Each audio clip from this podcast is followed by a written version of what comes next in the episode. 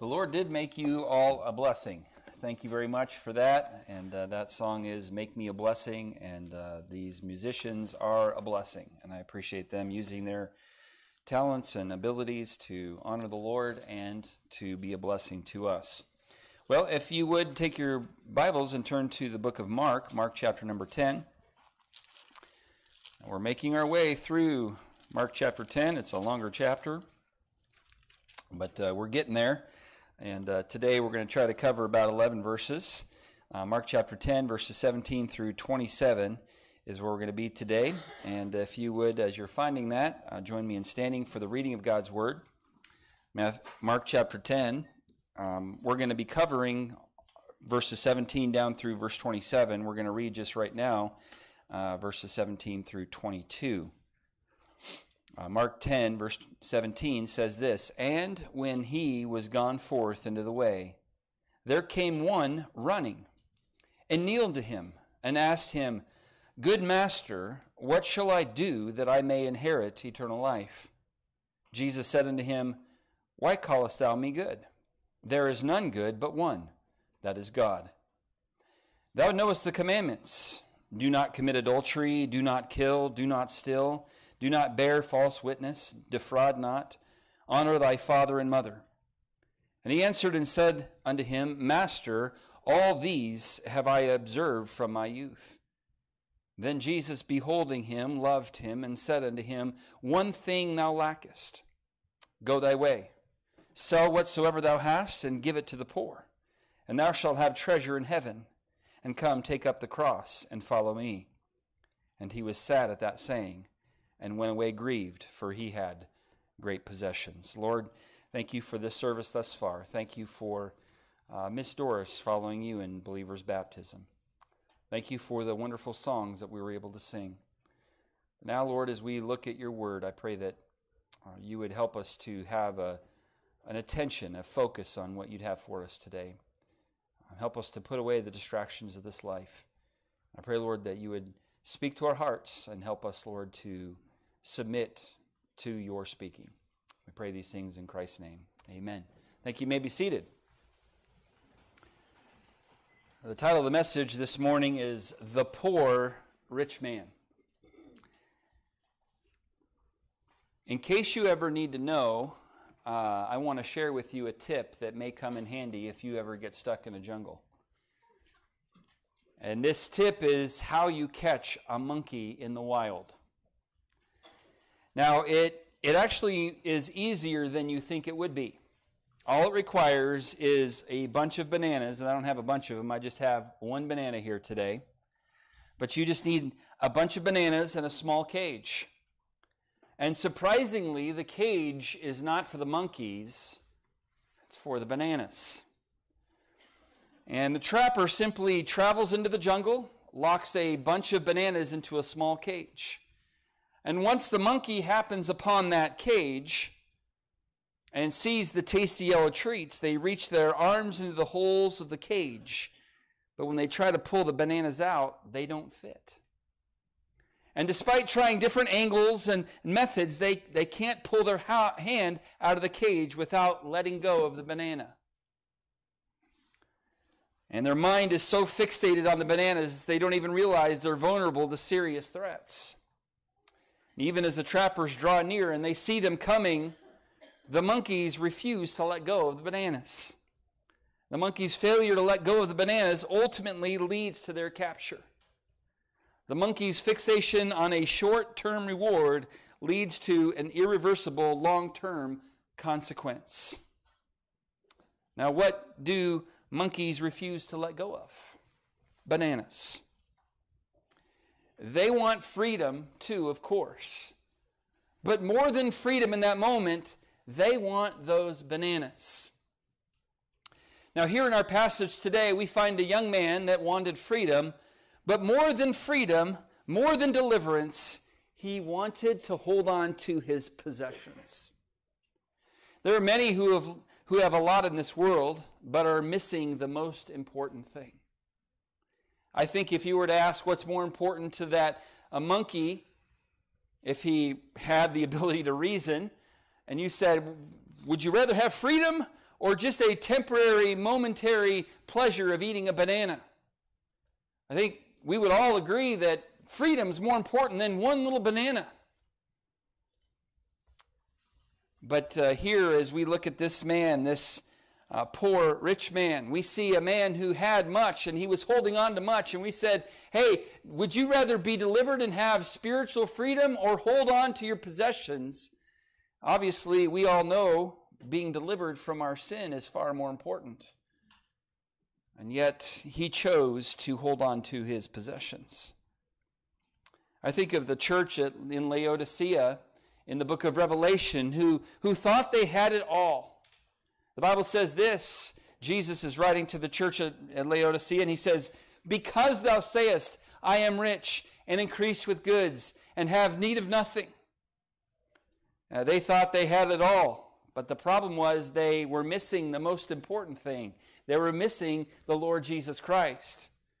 And so he says, you say you're rich, you say you're increased with goods, you say you have need of nothing, but don't you know that you are actually wretched, and you're miserable, and poor, and blind, and naked?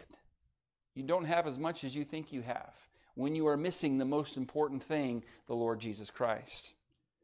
Well, at least the man in this passage in Mark chapter number 10 recognized that he was missing something, that he had a need. And so this morning, let's dive into this passage and look at this man in order to learn some things about our own lives. First, this morning, let's look at his description. What was this man like? Well, the Bible tells us some important aspects of this man. First, let's see that he was rich. Verse 22, it says this in the last words of that verse. It says, "For he had great possessions." He was rich. He had tremendous treasures. In Luke's account of this same passage, we are told that this man was very rich. Those are the words of Luke. He was very rich. When I think of somebody very rich, of course, my mind goes to some of the men here in America. We have Jeff Bezos and now Elon Musk, who has been in the news quite a bit recently. But even those guys, as rich as they are, still were not near as rich as one man in the Word of God named Solomon. He was rich. Here's what he said here by his own words in Ecclesiastes chapter number 2. Here's what Solomon said. He said, "I made me great works. I builded me houses. I planted me vineyards. I made me gardens and orchards. I planted trees in them of all kinds of fruits. I made me pools of water to water therewith the wood that bringeth forth trees. I got me servants and maidens and had servants born in my house. Also I had great possessions of great and small cattle above all that were in Jerusalem before me." He said, "I gathered me also silver and gold and the peculiar treasure of kings and of the provinces." He says, "I got me men singers and women singers and the delights of the sons of men, as musical instruments and that of all sorts." And he said, "So I was great and increased more than all that were before me in Jerusalem." He said, "Also my wisdom remained with me. And whatsoever," listen to this, "whatsoever mine eyes desired, I kept not from them." So my eyes said, "Oh, I want that." He could have it. You see a Lamborghini, a Lambo driving down the road. "I want that." He could have it. "I want that huge mansion." He could have it. "I want that yacht." I could have it. "I want that island." He could have it. Whatever his eyes wanted, he could have.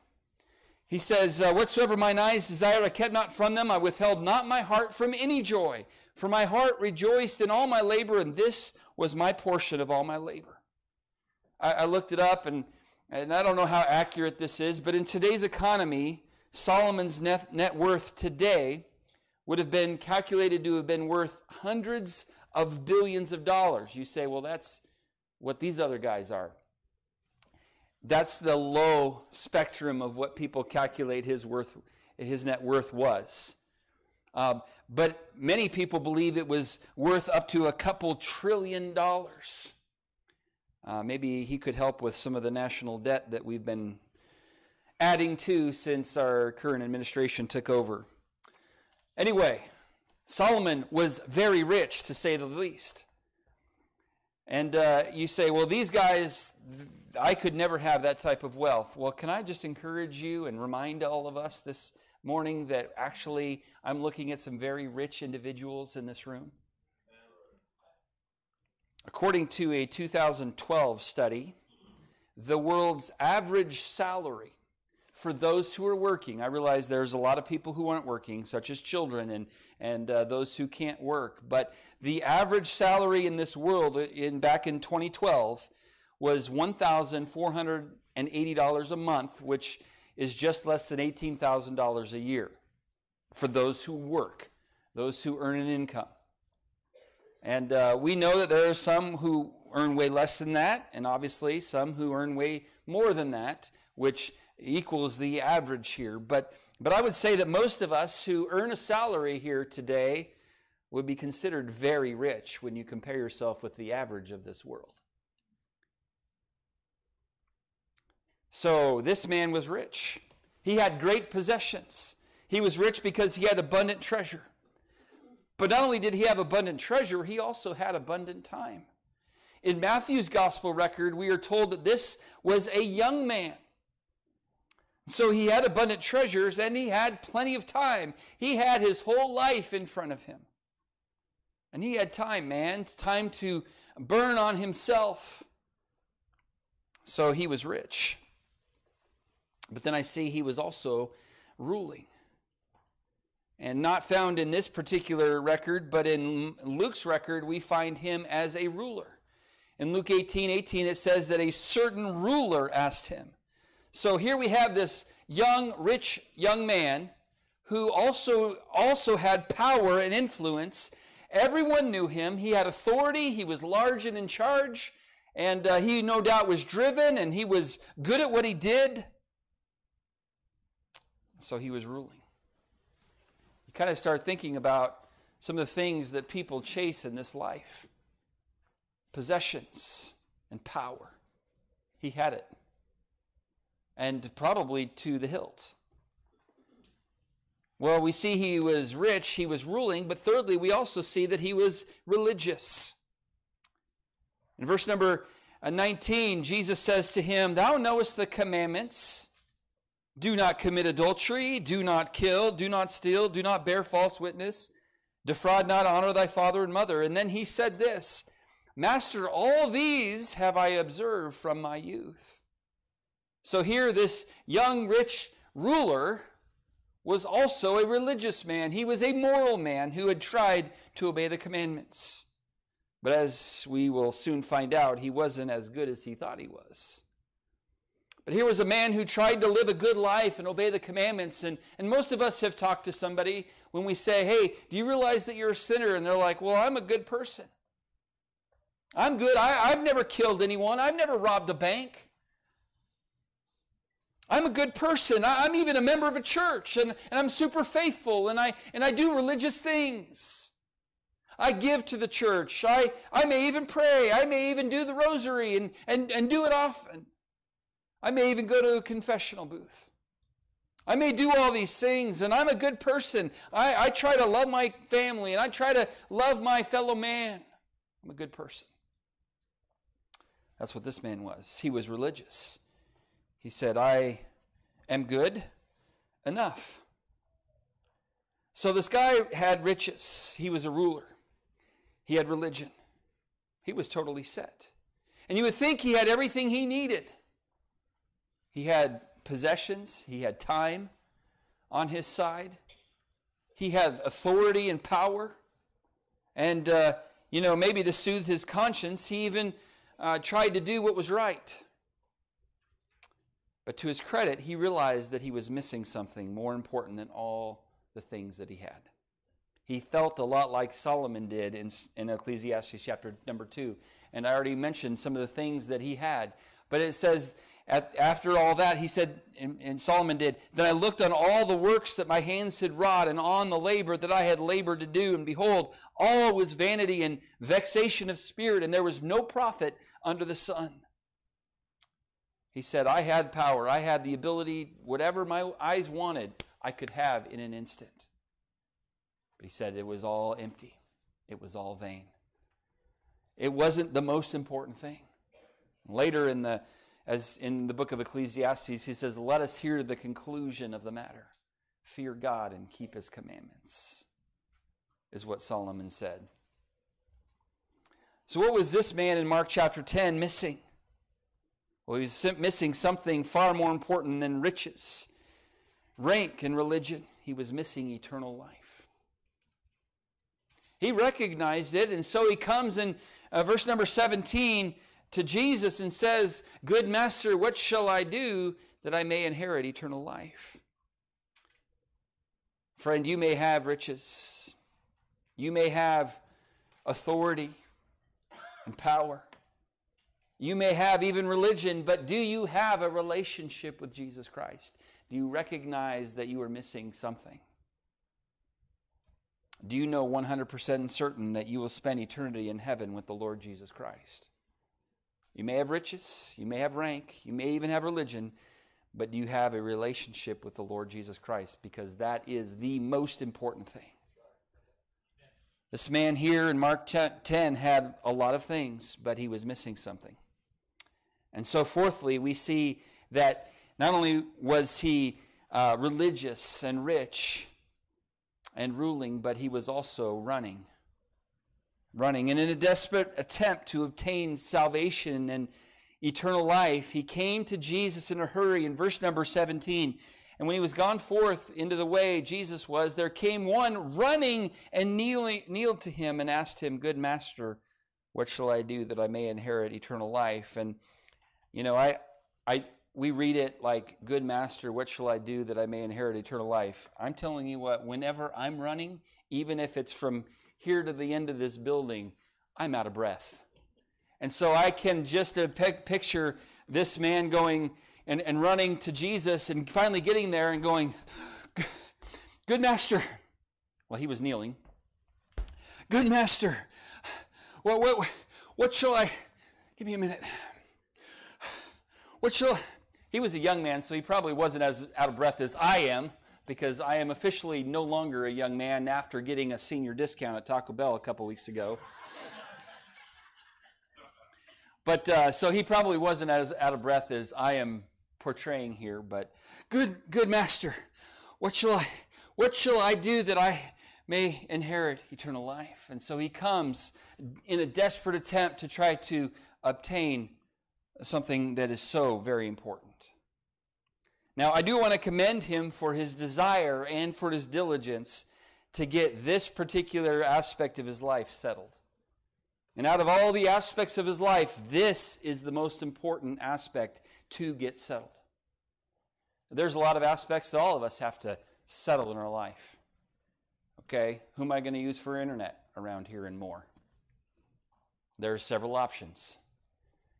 OEC fiber is the option I would recommend. Amen. Thank you.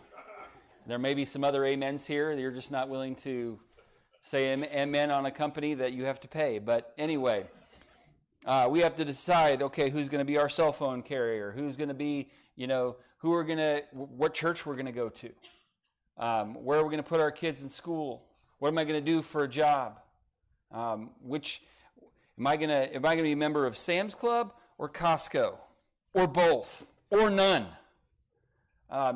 Things that we need to settle in our life. But I'm telling you, the most important thing that anybody settles is where they will spend eternity after this life is over. Because all of us will pass from this life into the next. We need to be ready for that.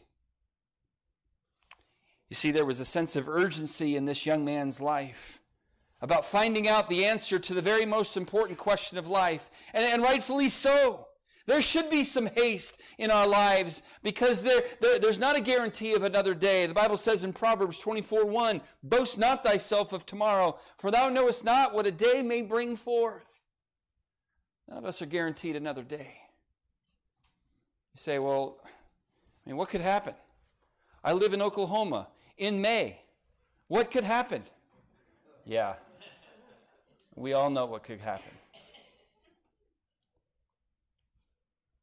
"Boast not thyself of tomorrow, for thou knowest not what a day may bring forth." Yeah, there's been a couple days in Moore, Oklahoma that have completely changed people's lives who woke up that morning thinking all was going to be well, and their lives were completely turned upside down. Some of them even lost their lives. So none of us are guaranteed another day, so we better be ready. Hebrews 9:27 says this, as it is appointed unto men once to die, but after this the judgment. See, just as we have a birthday, we also have a death day. And since we don't know when that day will be, we need to be prepared for that moment. Someone once said that we're not really ready to live until we are ready to die. And this is an appointment, by the way, that you cannot postpone. My wife worked at when we were in Montana, it was a very side hustle that basically she did it so that we could get free chiropractic care. And she did lunch and learns for the chiropractor there in Montana for other businesses to try to promote this chiropractic business. And she did that, and we basically got free chiropractic care, and she was willing to do that. Well, she had to go through all this training. One of the things that they said is that, hey, if you want to live to be 100 years young, not 100 years old, then you need to go to the chiropractor on a very regular basis. And we joke with our current chiropractor about that, and he's like, oh, I went through that same training, ha, ha, ha, ha. But look, you can try to go to the chiropractor every day of your life. You're not going to be able to postpone the day when you die. You say, well, I'm going to take all these supplements, and I'm going to do all this, take care of my health, and I'm going to forgo soda for the rest of my life, which I'm not doing.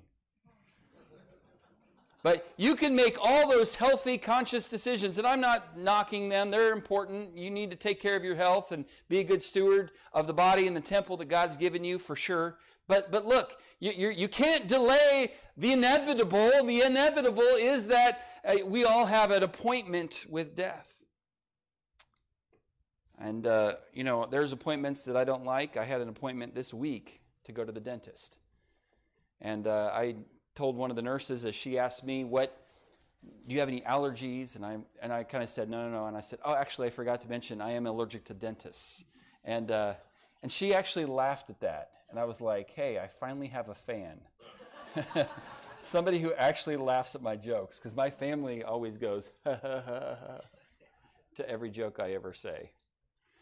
But anyway, I don't like going to the dentist, but I knew, and I could have called and said, you know what, I'm going to cancel this one. I'm going to postpone it. Can we just move it? Can we reschedule?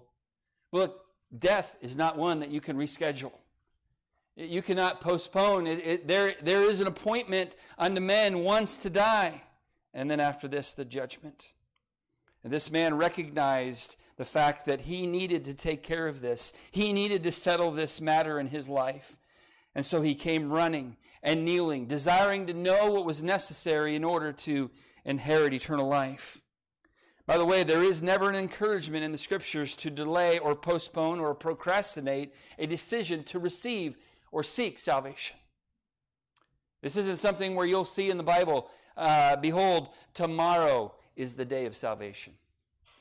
Next week, once you get everything settled in your life, that's when you need to go deal with salvation. No.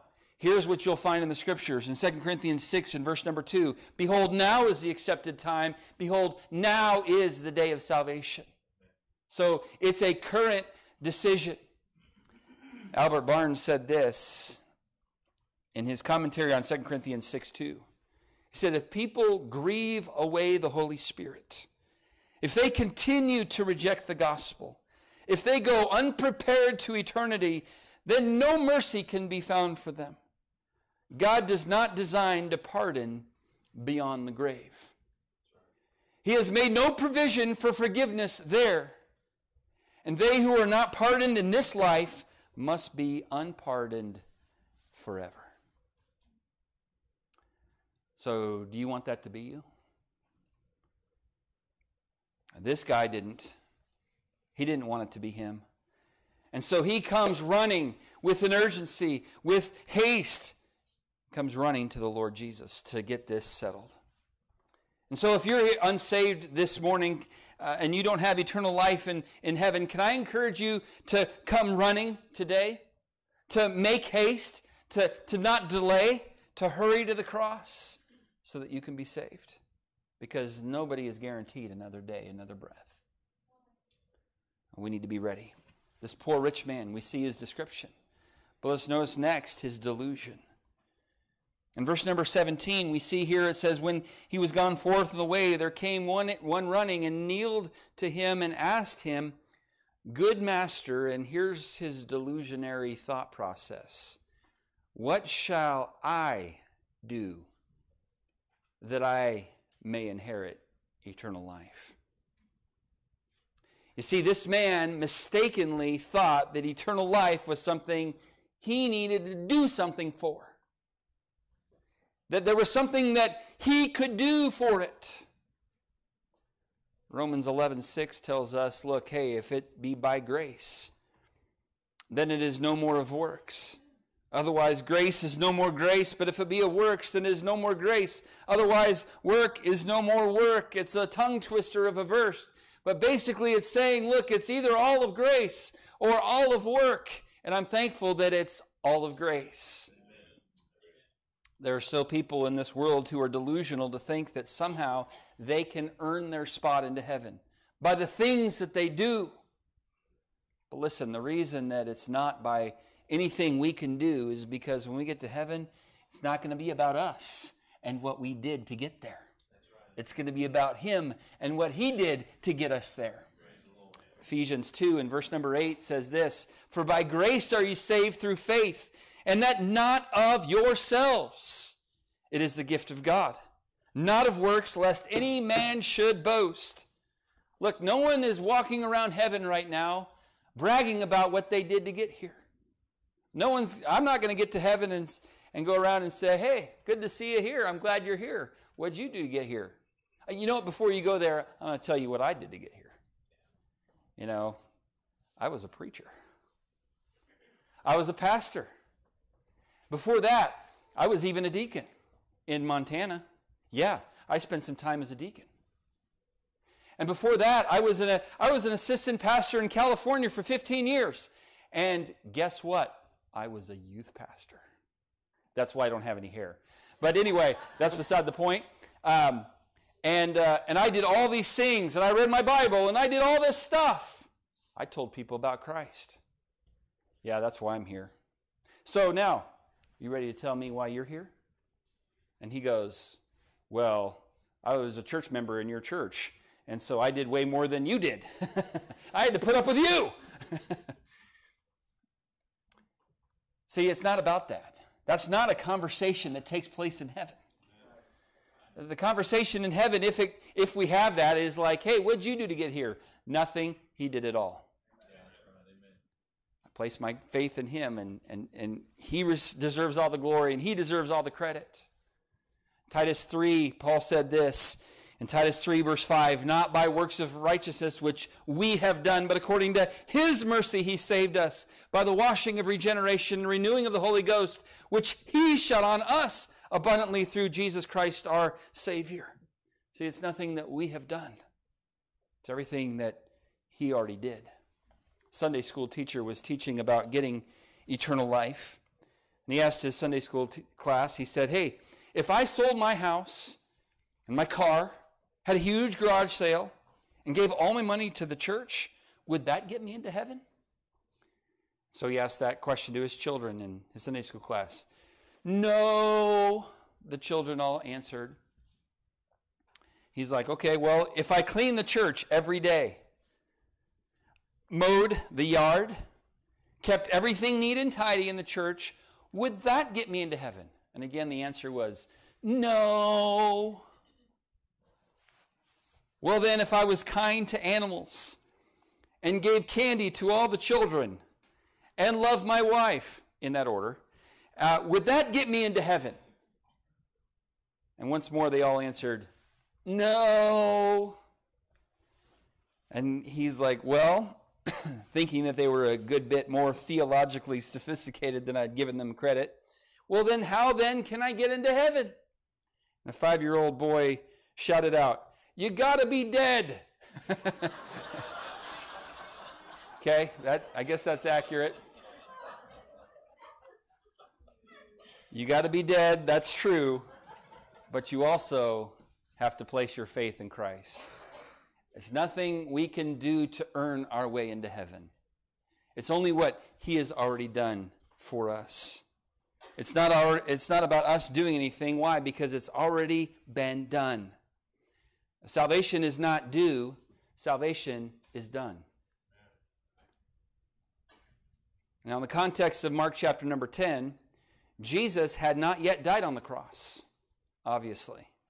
But salvation has never been about what we can do. It's always been about God's grace in our lives. You see, before the cross, people were saved as they believed that God would one day become flesh and be our ultimate sacrifice and die on the cross. And those after the cross, like you and I, look back to Calvary and trust that Christ paid it all. And when He cried out on the cross, "It is finished," He was declaring that the price for the sin of mankind had been completely and totally and finally paid. It's done. Salvation has always been by grace through faith. Yes, even in the Old Testament.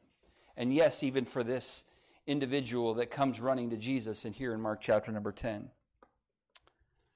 And so, we see his delusion. He thought that somehow he was able to do something to obtain and inherit eternal life. There was nothing he had to do. It was something that Jesus was going to do on the cross. But see, we see first his description, then his delusion. But thirdly, let's look at his decision. Verse 21, this young man is faced with a decision. Jesus, beholding him, loved him, and said unto him, "One thing thou lackest." He said, "You've got everything, but you know what? You're lacking something really important. So go thy way, sow whatsoever thou hast, give to the poor, and thou you're going to have treasure in heaven. So then come and take up the cross and follow me." Verse 22, "And he was sad at that saying, and went away grieved, for he had great possessions." There was an excitement and enthusiasm, an urgency as he comes running to Jesus. But then as Jesus tells him and confronts him on some things, he goes away grieved. What was he confronted with? First of all, he was confronted with God's character.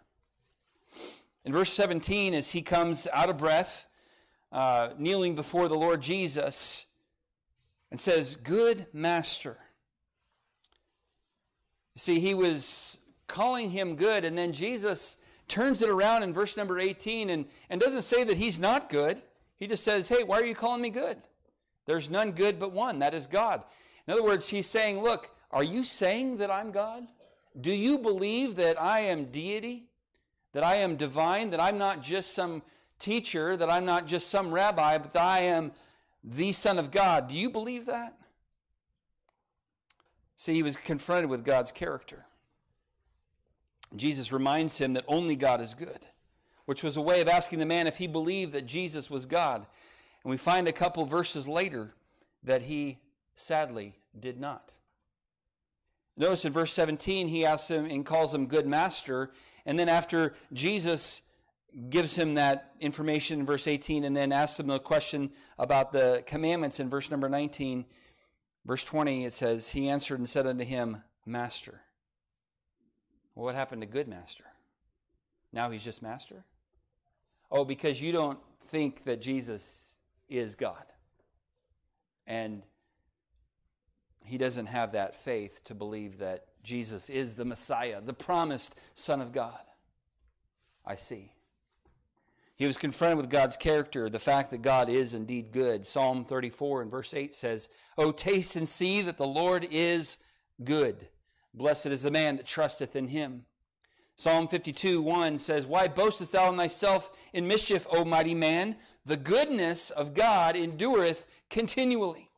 Psalm 135 verse 3, "Praise the Lord, for the Lord is good. Sing praises unto his name, for it is pleasant." So he was confronted with God's character, that God is good. And it's a good thing to be confronted with God's character. But then he was also confronted with, secondly, God's commands. Verse number 19, thou knowest the commandments.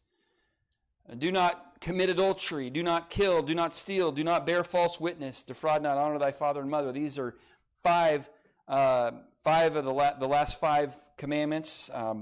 Defraud not could also be considered one of them as well. So maybe the last six commandments could be encapsulated in all these. And these all have to do with others, our relationship to others. And as he is confronted with God's commands, he says, you know, check. I'm doing these. I'm obedient. I've been faithful on these. I've observed from my youth.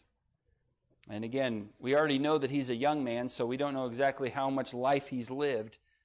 So still, though, that's pretty good to say that I have observed from my youth.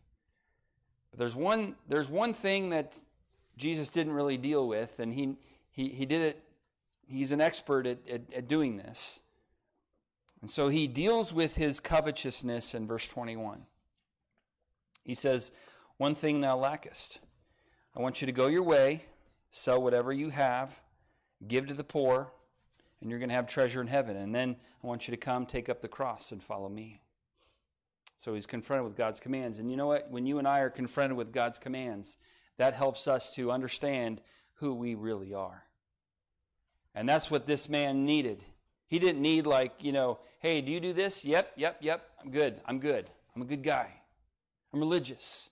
I try to help my fellow man. You know, I've been a good son. I've been good to my parents. I haven't stolen anything. I haven't robbed any banks. I haven't committed adultery yet. I haven't done any of these things. I'm a good guy. But when he was confronted with verse 21, it hit him right upside the head. He was confronted with God's commands.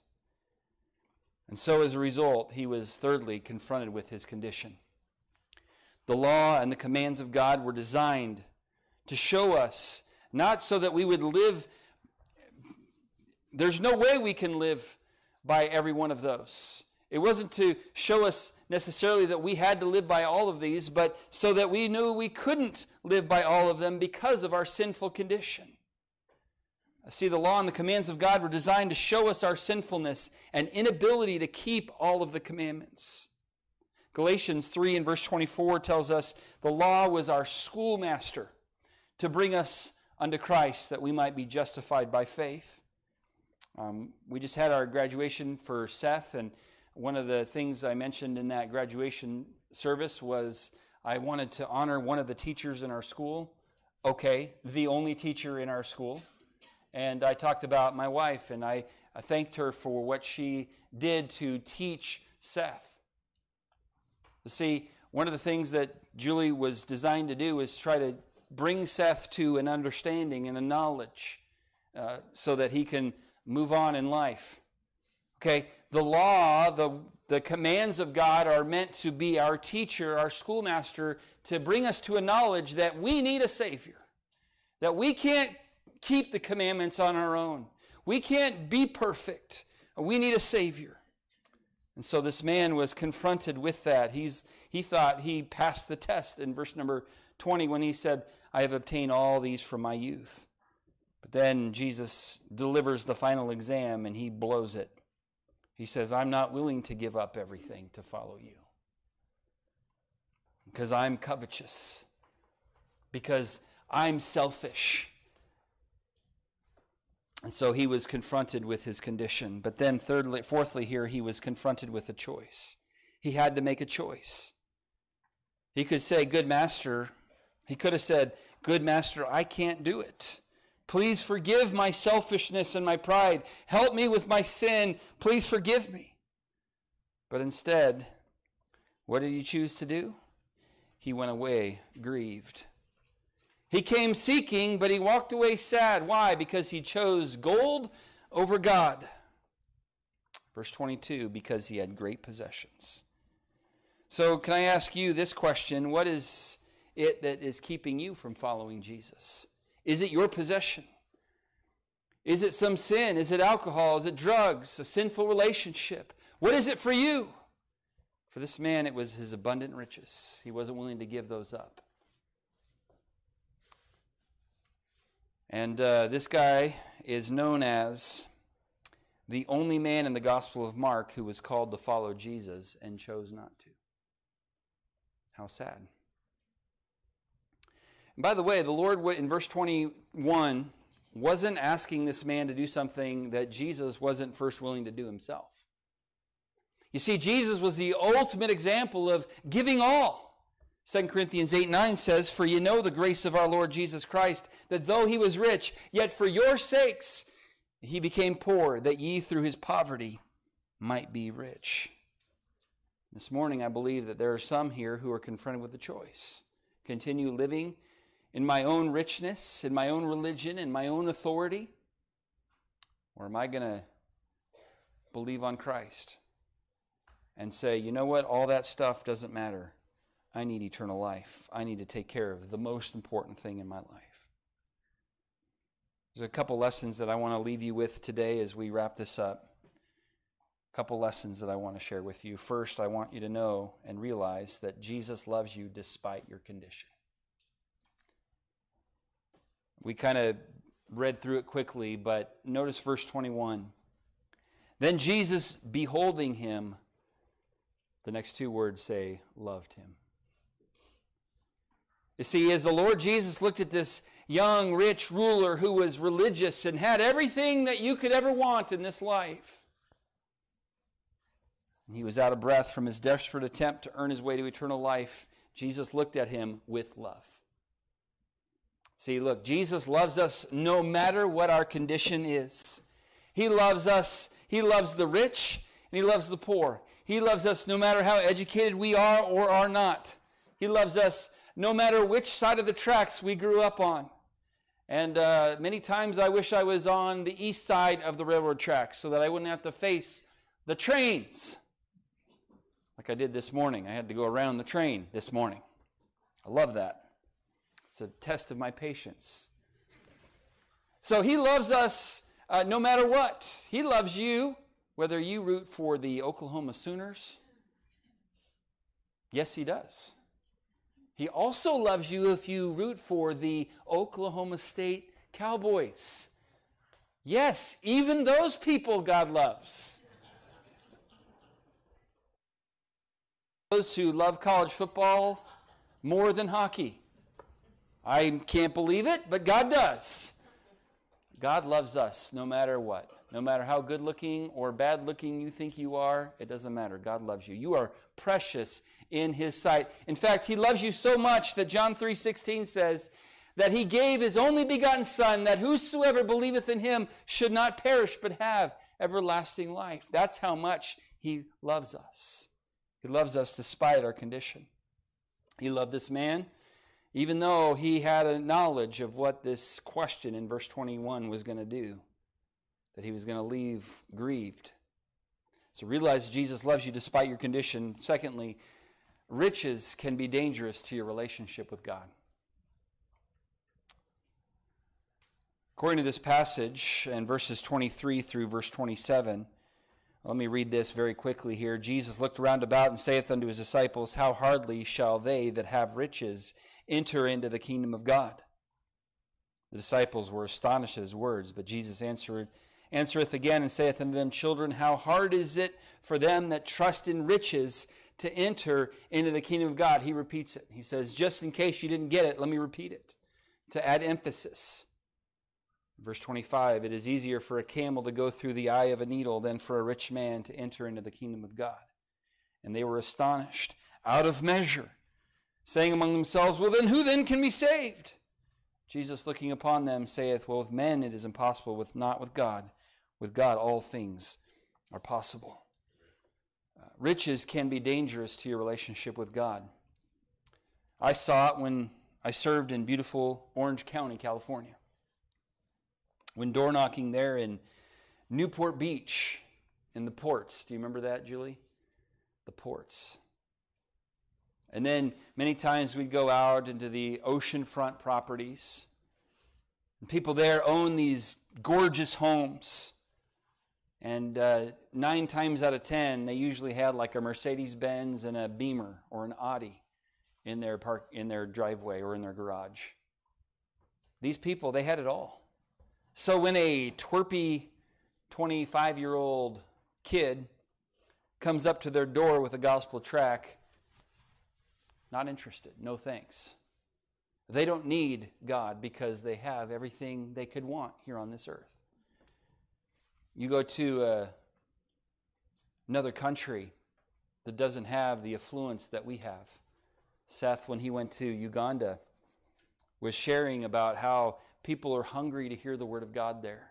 And I've been on mission trips in Mexico where people don't have much, but they hang on every word because they don't have what this world has to offer. And riches can be dangerous to your relationship with God. It can hinder your realization that you need God.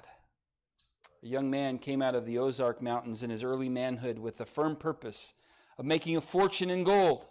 Gold became his God, and putting it first, he won it. He came to be worth millions of dollars. But then the crash came, and he was reduced to utter poverty. His reason tottered and fell along with his fortune. That's what happens to those who chase the almighty dollar. Very quickly, we're almost done here, but if you would take a moment and turn to 1 Timothy chapter 6, because you see, it's not just dangerous for those who are not yet Christians. Riches can also be dangerous for Christians as well. Here's what 1 Timothy chapter 6 says in verse number 9. I know we know these verses, but just a reminder for us, since we're here in Mark chapter 10 and Jesus points it out. 1 Timothy 6:9 says, "But they that will be rich fall into temptation and a snare, and into many foolish and hurtful lusts, which drown men in destruction and perdition." Those are powerful words. This isn't just like, hey, yeah, you might want to be careful. This is a tremendous, powerful warning here about the danger of riches, even in our lives as believers. And then verse 10, of course, all of us know this, "For the love of money is the root of all evil, which while," and here's some examples here, "which while some coveted after, they have erred from the faith and pierced themselves through with many sorrows." So we do need to indeed be careful and heed the warning of the Word of God regarding money. I know we need money to live. I know we need money to eat and all of that. I get it. But when that becomes our focus and our emphasis, we are headed down a very dangerous road where the end leads to sorrow and destruction, perdition, hurtful lusts, snare. So let's take heed to the Word of God regarding the danger that riches are. And then thirdly, very quickly, lesson number 3 is to recognize that only God can save us. In verse 26, back in Mark 10, it says, "They were astonished out of the measure and saying among themselves, 'Well, who then can be saved? If a rich man can't get into heaven, it's easier for a camel to go through the eye of a needle than for a rich man. How can we be saved? Who then can be saved?'" And this is a great truth here. Look, when it is impossible, with men it is impossible. It's impossible for men to enter into heaven on their own merit, through their own works, through their own effort. It's impossible. But not with God, for with God all things are possible. Only God can save us. Only God can bring us to a point where we recognize our need for Him. I hope that perhaps there's somebody here today who needs to come to that realization, and hopefully God has brought you to that point. Only God can save us. Here's the deal. Today we've looked at a poor rich man. I would much rather be a rich poor man than to be a poor rich man. In other words, I would rather have what matters for eternity and lack the temporary riches than to have everything this world offers and lack a relationship with God. Jesus said it this way in Mark 8:36, and he put it a lot better than I could. "What shall it profit a man if he shall gain the whole world and lose his own soul?" Let's make sure that we have eternal life. And then once we do, let's not get sidetracked and focus on gold rather than God. So this morning, if you're not saved today, when you die, it's not going to matter how rich you were on this earth, what your rank was, or how religious you were. What matters at that moment is what you did with Jesus Christ. So can I urge you to trust Him for your salvation today? For those who are saved, let's not chase gold. No, let's instead pursue a close relationship with our God and determine that we will spend our days making Him known to those around us. Let's pray together. Lord, we thank You for Your word. Thank You for the time together today. And Lord, help us to not desire to be poor, rich people. Because, Lord, we are rich, worldly sense. In a worldly sense, we are. But, Lord, let's focus more on being a rich, poor person. Lord, I don't think anybody here wants to experience financial poverty. But far more important than financial prosperity is a spiritual relationship with You. And, Lord, if there's one here today that doesn't know that they have a relationship with You, I pray that You would draw them to Yourself today. Help them to come to Christ. Help them like this man did to realize their need, to realize that they were missing something, to realize that there was one thing that they lack, and that's a relationship with You. And may they come running today to salvation, to the cross. And then, Lord, for those of us who are saved, help us, Lord, to, again, not get sidetracked with money and the things that are temporal. Help us, Lord, to set our affection on things above and not on things on the earth. And Lord, help us to make You known to those around us as we go through our life. Our heads are bowed, eyes closed. Miss Pat's going to begin to play. And as she does, I want to invite you to have a time of prayer and decision there in your seat before we're dismissed. I think it's a mistake for us to hear and not do something about it. So today, let's do something. Let's make a decision about what we've heard.